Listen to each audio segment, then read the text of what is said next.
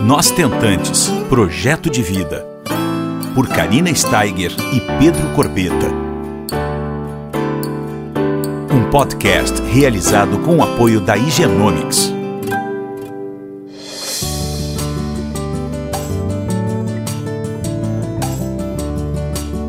Olá pessoal, tudo bom? Como é que vocês estão? Mais uma semaninha juntos e nós estamos hoje com a doutora Nilka Donadio. A doutora Nilka, ela é PhD em infertilidade e fertilização in vitro, diretora do núcleo de embriologia do Hospital Pérola Brighton, lá em São Paulo, e ela é presidente da SBRH, Sociedade Brasileira de Reprodução Humana. É um prazer enorme estarmos aqui hoje conversando, doutora Nilka. Eu sei que tu deve estar com a agenda lotada e tu parou aqui para conversar um pouco conosco a gente tem um super privilégio hoje de estar aqui contigo. Tudo bem, doutora? Oi, Karina, tudo bem? Uh, primeiro, quem tem que agradecer sou eu, a oportunidade de estar conversando com você e, na realidade, tentando trazer alguma coisa boa, alguma coisa útil, justamente para as pacientes tentantes, tá? Uh, eu sempre falo que a informação é o melhor presente que a gente pode dar, tá? Justamente para esses casais que buscam né, a realização de um sonho.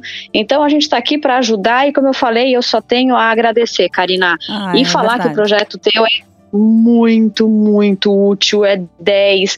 Isso tem que continuar, isso tem que ser divulgado. Então, obrigada. Ah, é verdade. Eu que agradeço mais uma vez. Em nome de todas as tentantes que estão nos escutando agora.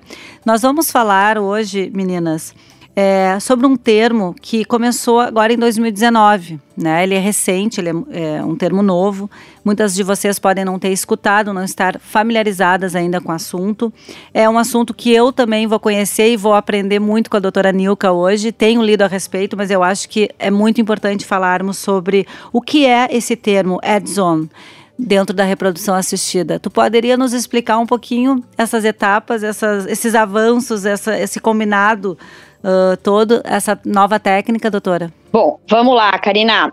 O que que é a gente, né, o que, que determina add-on? O que significa isso? Significa somatória e dentro da reprodução assistida é, se coloca como justamente add-on em reprodução assistida toda e qualquer técnica acessória, adjuvante à técnica de fertilização in vitro por ICSI, tá? Então, estariam, vamos dizer, dentro deste termo add-on as técnicas como PIXI, IMSI, teste de fragmentação de DNA, o time-lapse, o PGTA, o scratching endometrial, o hatching de blastocisto, a embryo glue, que é a colinha que vem se desenvolvendo para tentar aumentar a taxa de implantação, a própria né, indicação de freeze-all, aos tratamentos imunológicos, tá? O, justamente a transferência em blastocisto, ou seja, são todas as técnicas acessórias que, entre aspas, tentam, fique muito claro isso, tentam, e a gente vai discutir um pouco isso um pouco mais para frente, aumentar as taxas de gravidez de sucesso na fertilização in vitro. Olha só, então a gente tem algo a nosso favor que pode sim aumentar as taxas de gravidez.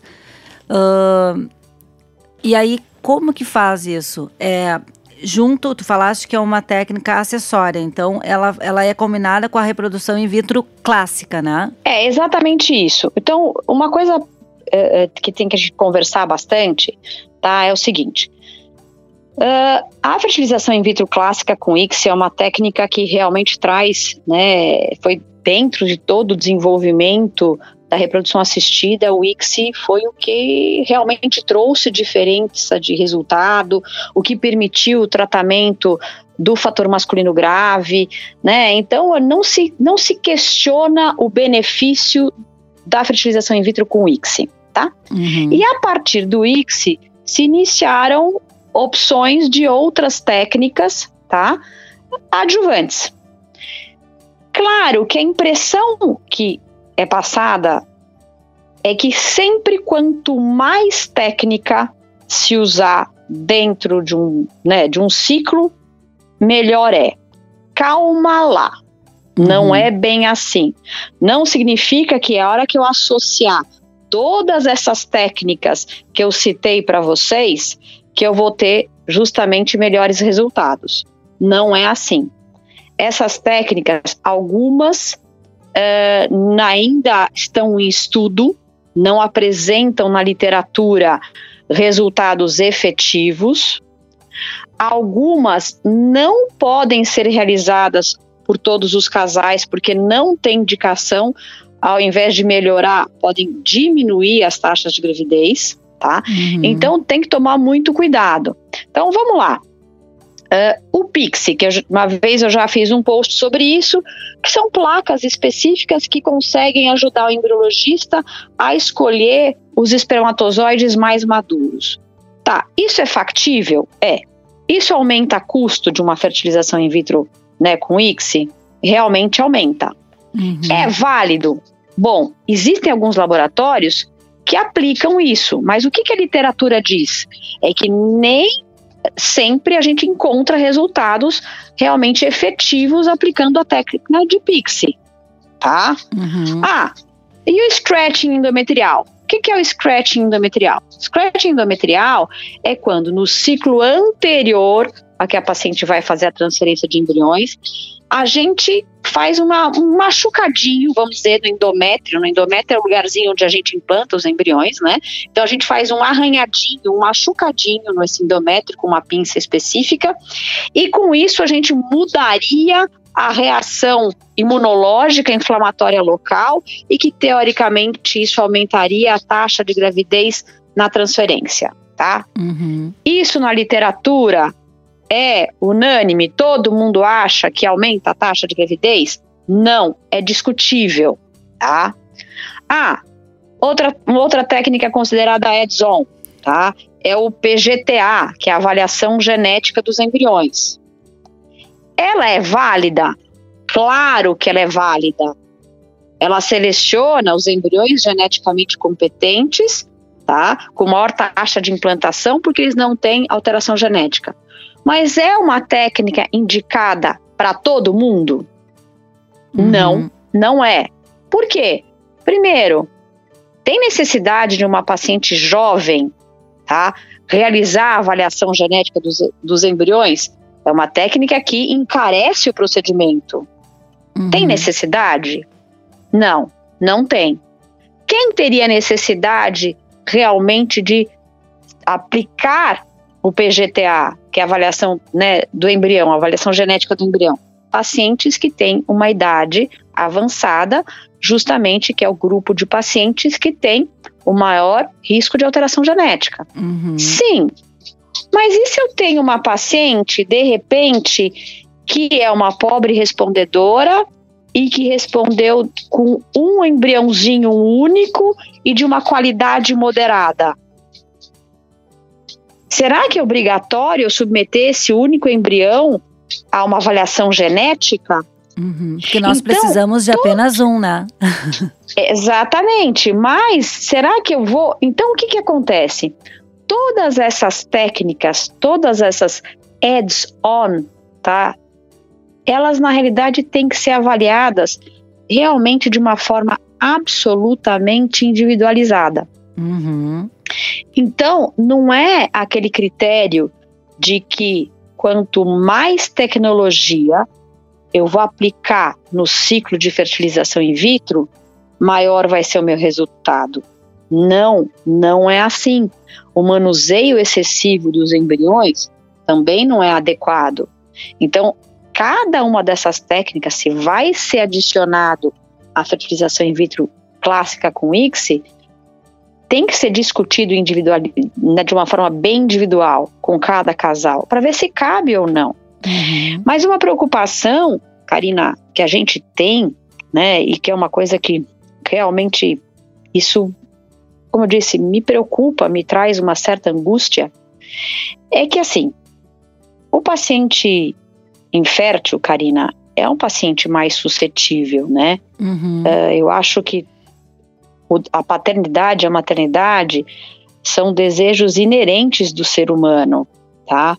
Nós somos, na realidade, geneticamente programados para procriar, tá? Nós somos seres sociais, então a gente quer constituir família, tá? Procriar é um direito de todo mundo. Então, quando nós, né, nos vemos com esse direito de certa forma usurpado, a gente realmente se sente angustiado, a gente quer resolver isso e a gente acaba realmente toda e qualquer possibilidade que nos é apresentado como uma possível melhora de resultado, a gente quer abraçar. Com certeza, mas então, tem que ter então, cuidado, né? Hora... Exatamente. Então, não é porque existem tantas técnicas acessórias à fertilização in vitro clássica que eu posso adicionar, que adicionar todas elas vai melhorar o resultado. Então, isso tem que ser, deixar extremamente claro tá, para todo mundo. Não é a somatória que vai me dar maior resultado, é a individualização que vai me dar melhor resultado. É verdade. Isso aí acontece muito nos consultórios, né, doutora? Eu me lembro assim de na época que eu fiz, né, minha, meu, minha, não só a doação, mas que eu estava no auge da minha trajetória como tentante, até com os meus óvulos próprios. Eu me lembro de chegar para o meu médico e dizer: ah, não, mas eu conversei com a minha amiga. Isso que eu não tinha uma rede de apoio tão grande como hoje, atualmente, as tentantes possuem, né? É, eu não tinha com quem conversar muito sobre, sobre isso na minha época. Mas eu me lembro que eu tinha um grupo de apoio que a gente se reunia toda terça-feira. E rapidamente falando aqui, eu me lembro que a gente trocava muita experiência e tal. E eu chegava no meu médico e dizia: Olha só, doutor, o que, que tu acha de a gente tomar Gonapeptil? E ele, não, amada, olha só, calma. É, não, não é porque eu, eu acho que vai ser bom, sabe? A gente chega com essa com essas coisas que só uma tentante sabe o que, que a gente está falando. Quem está escutando pode estar se identificando, né, doutora? Por exemplo, outro exemplo. Doutora, eu, eu gostaria de tomar Clexane anticoagulante. Quem sabe a gente não começa a tomar logo. Então, assim, uh, a gente conversa e acha que, quer, que tudo vai melhorar, né? Mas isso que tu falaste é muito importante para quem está nos escutando, é muito individual. É, é, graças a Deus, os tratamentos de reprodução assistida estão é, cada vez mais individualizados, né? E o que é bom para uma pode não ser bom para outra, não é? Exatamente, Karina. É assim, se você chega é, dentro de um, né, de um, de um estabelecimento né, de uma clínica e ver lá uma listagem né, de procedimentos que podem ser agregados ao seu procedimento. E cada um tem um custo, certo? Mas automaticamente passa pela cabeça da tentante dizer assim: bom, é, eu vou é, me programar né, esperar um pouco para fazer minha fertilização in vitro para conseguir arcar economicamente com todos esses procedimentos juntos, porque né, eles devem ser melhores uhum. se eu, se eu somá-los.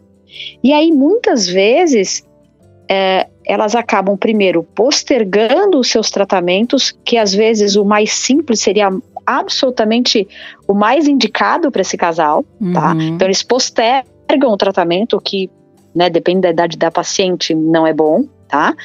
E, na realidade, eles buscam um tratamento teoricamente mais caro, com uma única chance, porque eles tiveram que juntar eventualmente para poder fazer esse tratamento, quando valeria muito a pena eles fazeriam um tratamento mais simples e se não gestassem ter a possibilidade de um gasto de uma segunda tentativa, em vez de fazer uma tentativa única somando um monte de tecnologia e gastando mais e na realidade muitas vezes que, que não trazem o, o, justamente de uma forma proporcional um ganho na taxa de gravidez. Tá? Exato. Tá? Então as, tem que se tomar muito cuidado. Tem um, um um colega, tá, que é da Inglaterra, que é o Peter Holland, tá, que ele publicou um artigo é, esse ano, inclusive, tá?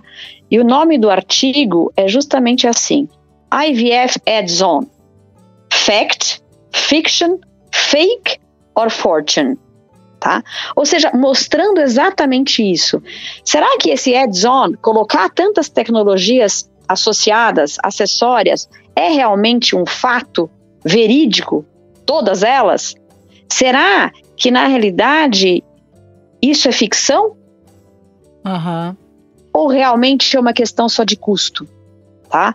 Então, isso é, é extremamente importante os casais discutirem com seus médicos, tá? E realmente, a hora que você escolhe um profissional, você tem que acreditar, né? Porque você escolheu. Então você tem que realmente, claro, como eu falei, informação é muito útil. Se a gente tem dúvida, a gente tem que ter liberdade de chegar no profissional que está nos atendendo, que nós escolhemos, então a gente está acreditando nele, e discutir cada um desses itens. Olha, eu li sobre time-lapse. Vocês fazem? É válido no meu caso? Não é? e realmente entender e não ficar angustiado se de repente o, o colega falou assim: olha, no teu caso não é. E não sair pensando: será que não é mesmo? Será que se eu fizer o time-lapse eu não vou ter mais chance de engravidar? Então tem que se tomar muito cuidado com isso. É. E aí entra, né, doutora, a transparência da parte do médico, né, conosco, com, nós, com, a, com as tentantes, e a confiabilidade que a gente vai ter com esse médico no decorrer da nossa jornada, certo?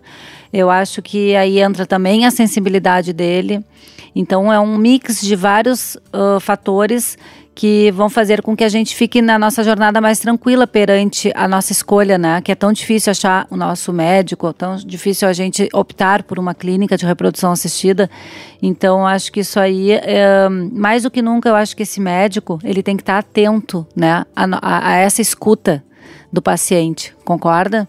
Cada vez mais. Concordo, Karina, concordo em gênero, número e grau. Tá? Uma coisa importante é, para os tentantes né, estarem é, é, habituados a é que assim, dentro de qualquer tecnologia dentro da área de reprodução ou de outras áreas, quando existe uma tecnologia nova que sai no mercado, vamos dizer assim, dá a impressão que ela vai ser a solução de todos os problemas tá?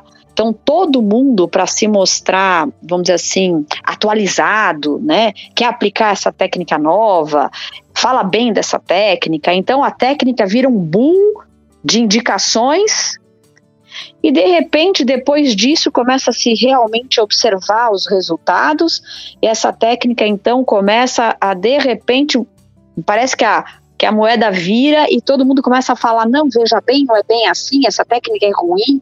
E passando mais um pouquinho de tempo, é que a técnica acaba justamente entrando na, no, vamos dizer assim, na indicação ideal. Então é sempre assim, é como se fosse um gráfico. A técnica vai lá para cima, sendo considerada a melhor técnica do mundo, depois ela despenca, todo mundo acha que ela é ruim, até o momento que ela entra dentro do que ela deve realmente ser indicada, tá? Então, assim como todos nós, como eu falei em qualquer área, nós temos que tomar um pouco cuidado. É uma técnica nova, então vamos observar, vamos ver se ela é válida mesmo, vamos aguardar os resultados. E às vezes, né, nós nessa nesse afã do, da busca da gestação, ah, surgiu uma coisa nova, então essa vai ser a solução do meu problema, então eu vou querer fazer. Calma, converse, avalie, veja se cabe no seu caso e não, né, só porque é novo, só porque apareceu na mídia como uma técnica nova é a solução uhum. dos problemas. Não é assim. Tá? Então, como eu falei, das técnicas que a gente né, citou, que são consideradas as técnicas add-on, então vamos lá, só para você ter ideia, Karina, eu falei do Pixie. Né? O Pixie é, na literatura, questiona se é válido ou não. Teste de fragmentação de DNA, também a literatura, ela não bate o martelo dizendo que é obrigatório, que realmente traz grandes resultados no que tange a taxa de gravidez. Ela é questionada. Tá? O PGTM, que é quando, por exemplo, um casal tem um problema genético conhecido, essa não tem dúvida nenhuma, tá? Essa tem que ser aplicada sim, tá? Se o casal deseja, não, não se discute, tá? O scratching endometrial ainda é discutível, tem casos que melhora, outros que não. O hatching de blastocisto cada vez mais vem apontando que não é necessário, que não traz benefício, não aumenta realmente a taxa de gravidez, tá? O freeze-all, que é o congelamento de todos os embriões, tá, para transferir em ciclos subsequentes, é indubitável, não se tem dúvida nenhuma que nos casos em que a paciente tem uma resposta elevada quanto ao número de óvulos, tá? Para se evitar a síndrome de hiperestímulo ovariano, não, não se discute que tem que fazer freeze-all, tá? Uhum. Mas e nos outros casos? Existe ganho? Por uma época se diz, dizia que sim, Outra passou a dizer não, que não tinha ganho. E aí se descobriu que não tinha ganho, porque quando a gente preparava o endométrio para fazer justamente a transferência de embrião num próximo ciclo, se eu fizesse só com estrógeno e progesterona e não deixasse a paciente ovular espontaneamente ou ter o corpo lúteo dela que produz progesterona, eu existia um, olha só onde vai, onde vão as, quando a gente mexe com alguma coisa, a gente pode estar tá mexendo até com a gravidez em si. Então, quando a gente fazia freeze-all e não deixava corpo lúteo espontâneo, eu posso ter um aumento justamente de casos de hipertensão durante a gravidez. Tá? É. Olha como as coisas são delicadas. Tá? Então, é, cada a transferência de blastocisto, quando possível, tá? Ou seja, se eu tenho uma quantidade boa de embriões de boa qualidade, Claro, ela é muito bem-vinda, não se discute. Mas e aquela pacientinha que tem um óvulozinho único, um embrião único em D3, de uhum. média qualidade? Uhum. Será que vale a pena levar para blasto? Talvez nesse caso não. Tá? É. Então eu estou citando para vocês de todas as técnicas de Edson que a gente percebe que realmente muitas delas ainda são discutíveis quanto a resultado. Uhum. Tem essa, o, a, tu chegasse a comentar sobre, sobre o PGTA, né, que é a avaliação genética do embrião. No caso da ovodoação, né, doutora Neuca, é, como os embriões eles são de, de doadoras muito jovens, por isso que a maioria das vezes uh, não vão para biópsia, né? Não vão para essa avaliação genética. No caso de ovo doação, certo? Porque muitas tentantes Sim. me perguntam: "Ah, tu não não, não foste para avaliação, tá, não foi para biópsia teus teus embriões, por quê, tal?" Porque eram de, de jovem, de uma jovem doadora de 28 anos né? Então, no caso, era um óvulo muito jovem, muito, um embrião muito jovem, muito analisado, um óvulo, né? Muito, muito analisado. Então, não precisa. É bem aquilo que tu falaste agora uh, há pouco no nosso começo do podcast, né? É, é justamente. Quando você tem, por exemplo, uma paciente jovem, mesmo que seja óvulo próprio, mas uma paciente jovem, realmente não existe indicação Tá? Uhum. Tá? Essa indicação ela vem justamente com o aumento das alterações genéticas que vem justamente com a idade da paciente. A idade não é da paciente, é a idade do óvulo. Então, justamente na caso de óvulo recepção, a doadora é jovem, jovem então o né? óvulo é jovem. Então não tem, não tem o porquê. Na realidade, nesses casos, se você fizer um, um, um PGTA, na realidade, você vai ter um benefício muito pequeno uhum. e com um custo muito maior.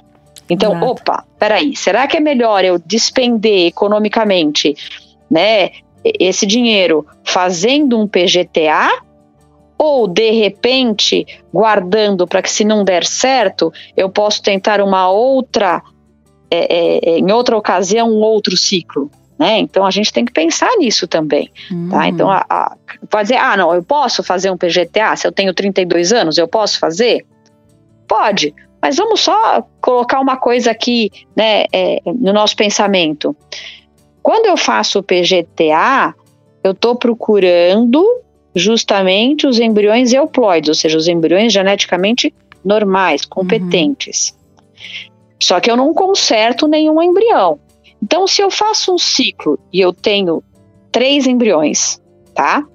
Tô dando um exemplo. Uhum. E aí, eu tenho, vamos supor que eu tenho desses três embriões, eu sei que eu tenho um normal e dois ruins do ponto de vista genético, tá uhum. tá bom? Então tá. O embrião normal vai estar lá de qualquer jeito. O PGTA só me faz descartar mais rápido o embrião que não é competente geneticamente. Mas eu vou, de qualquer forma, acabar transferindo esse embrião geneticamente competente, porque o embrião está lá entre os meus embriões. Uhum. Agora, a nossa preocupação tá, é justamente o que, que o que, que difere realmente? É eu descartar principalmente aqueles embriões que eu falei, é, teoricamente são compatíveis com a vida, tá? Mas que quando gerados, trariam o nascimento de uma criança especial, tá? Uhum. Quem tem a maior chance de, entre os embriões, ter alterações genéticas compatíveis com a vida que levam ao nascimento de uma criança especial? Justamente as pacientes que têm mais idade. Exato. Tá?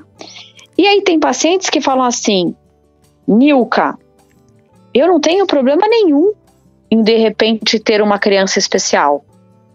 Tá. Então, essa paciente teria indicação de fazer uma avaliação genética nos embriões? Teoricamente, não. Uhum. Tá?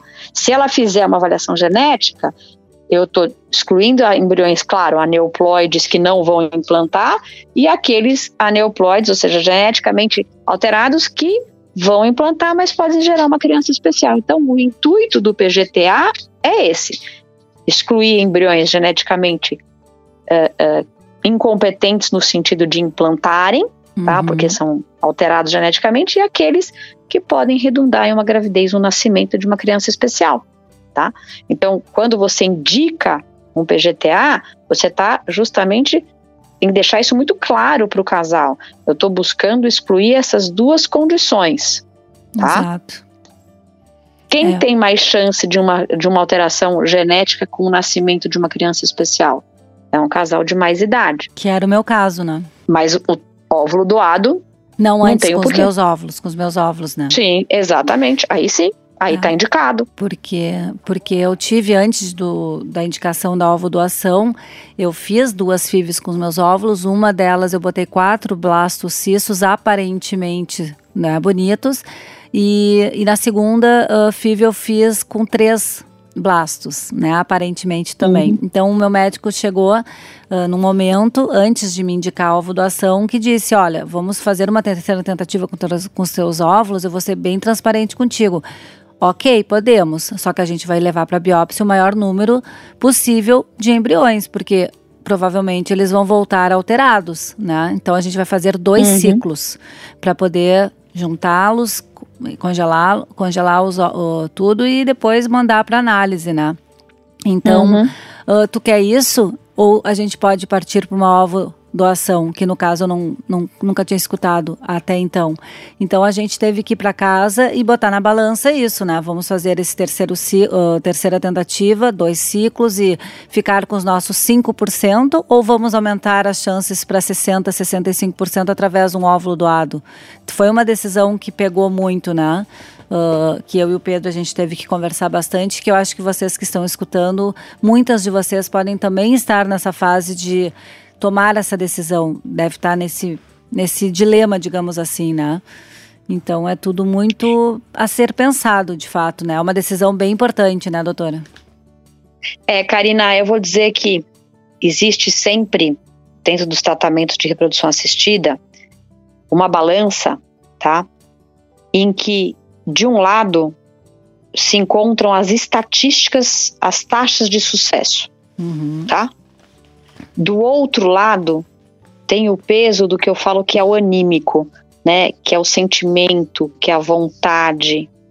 Então, às vezes, nós nos deparamos justamente com um casal que, por algum motivo, apresenta uma taxa de sucesso muito baixa, tá? Então, para nós, profissionais, que não estamos colocando não tem como nós colocarmos na nossa balança o lado anímico que o, o quanto o casal uh, uh, tem do ponto de vista de peso dele ser, por exemplo, óvulo próprio. Então isso é uma coisa que o casal tem que pesar. Nós não temos e o profissional ele acaba expondo para o paciente, claro, a técnica com maior taxa de sucesso.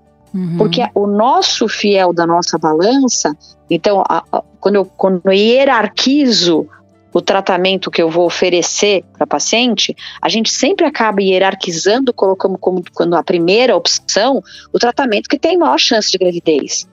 Mas muitas vezes o casal fala assim: tá bom, eu entendi que a minha maior taxa de gravidez é o tratamento A, mas ele não me satisfaz eventualmente do meu ponto de vista anímico. Eu queria tentar, você está me oferecendo um tratamento que me dá 60% de gravidez e eu tenho a opção de um outro tratamento que me dá 5%. Uhum. Mas eu tenho meu lado aqui dentro, meu coraçãozinho, quer que eu tente o de 5%, eu quero tentar. Então, o profissional se vê nessa situação de ter que realmente respeitar esse lado anímico. Tá? Então ele tem que deixar muito claro qual é o percentual e o casal tem que escolher dentro das opções, uma vez que né, deixado muito claro todos os percentuais, onde o casal quer justamente tentar, porque o casal eventualmente busca o lado anímico dele também colocado nesse, nessa balança. É verdade. Né? Porque óbvio que você vai falar assim: ah, ah, você tem um tratamento de 50% de chance de gravidez, o outro é 10. Ué, por que, que você não vai por 50? É porque o 50 não me deixa, por exemplo, usar o espermatozoide do meu marido, me fala para usar banco. Eu queria tentar. Sim. Então, apesar de ir contra essa estatística, se opta por tentar porque o lado anímico fala muito alto e o médico sempre tem que respeitar isso. A única coisa é que se, se a chance é muito, muito baixa, o casal tem que deixar isso, o médico tem que deixar isso extremamente claro uhum. para o casal. Olha, entenda, é muito, muito baixa. Eu, eu, não posso dizer que é zero, mas é muito, muito baixa. Então, o casal tem que ser. Eu, por isso que eu falo, Karina, a informação tem que ser dada de uma forma extremamente clara uhum. e direta. Com tá? certeza. E aí, e, e isso é que importa. Por isso que eu falo e sempre repito: a informação imparcial, tá? É o que o paciente tem que levar em conta, tá? É a informação sem nenhum outro viés. A informação ela por ela mesma, tá? Ou seja, o percentual qual é? Claro, de uma forma clara e direta, sem rodeios. Perfeito. E aí, o casal dentro disso vai conseguir fazer a melhor escolha. Então, essa história do Edzon é exatamente isso, tá? Qual que é a estatística e o resultado de cada uma dessas técnicas. Qual é o percentual eventual de, de aumento de taxa de gravidez de cada uma dessas técnicas?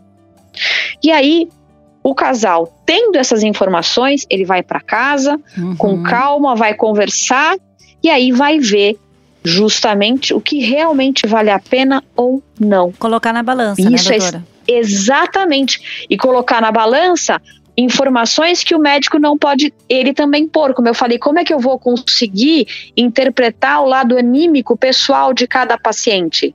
É verdade. Né? Não tem jeito. Então o médico tem que ser muito claro. Olha, eu vou aqui colocar o que existe da parte técnica e tenho que respeitar como médico o lado anímico do casal. E aí se chega dentro desta conversa muito clara ao melhor opção, de, a melhor opção de tratamento para aquele casal. Por isso que tem que ser sempre individualizado. Maravilha, maravilha. Então fica aqui para vocês que estão escutando uma mensagem final, gurias que essa transparência do médico com o paciente é fundamental na nossa trajetória. Isso é a coisa mais importante. E esse médico, né, precisa realmente estar atento a essa escuta do nosso desejo, muitas vezes, que é isso que a doutora estava falando. Aí vai vir a decisão de, de, uh, do casal dentro daquela situação real. Qual é o meu caso individualmente? É esse? Então a gente vai agora analisar lá em casa, entre quatro paredes, para ver qual é o melhor, a melhor decisão, qual é o melhor caminho a ser percorrido. Então essa transparência, essa clareza, clareza é muito, muito importante entre nós tentantes e os nossos médicos, né? Fica aqui para vocês darem uma pensada nisso e e a gente vai se despedindo da, da doutora Nilka agora. E mais uma vez uh, agradecer a esses esclarecimentos, doutora, e dizer que é fundamental para nós, tentantes, uh, termos acesso a essas informações, porque informação é tudo. É tudo, faz com que a gente é, torne a nossa caminhada mais leve, né? E, e consiga, da melhor forma possível, uh, dentro de toda a jornada, uh, ter os melhores resultados. Então, eu queria te agradecer, agradecer o Higienomics também, nosso parceiro, para nós estarmos aqui falando abertamente com, contigo, doutora. E mais uma vez, muito obrigada e uma ótima semaninha, doutora, para todos nós. Obrigada, Karina. Realmente eu agradeço muito e assim continue com o teu projeto que, como eu falei, é extremamente importante. E um beijo grande no coração de todo mundo. Amém. Obrigada. Beijo para todos vocês que estão nos escutando e até a próxima semana. Beijão, doutora. Você ouviu Nós Tentantes, com o apoio da Igenomics.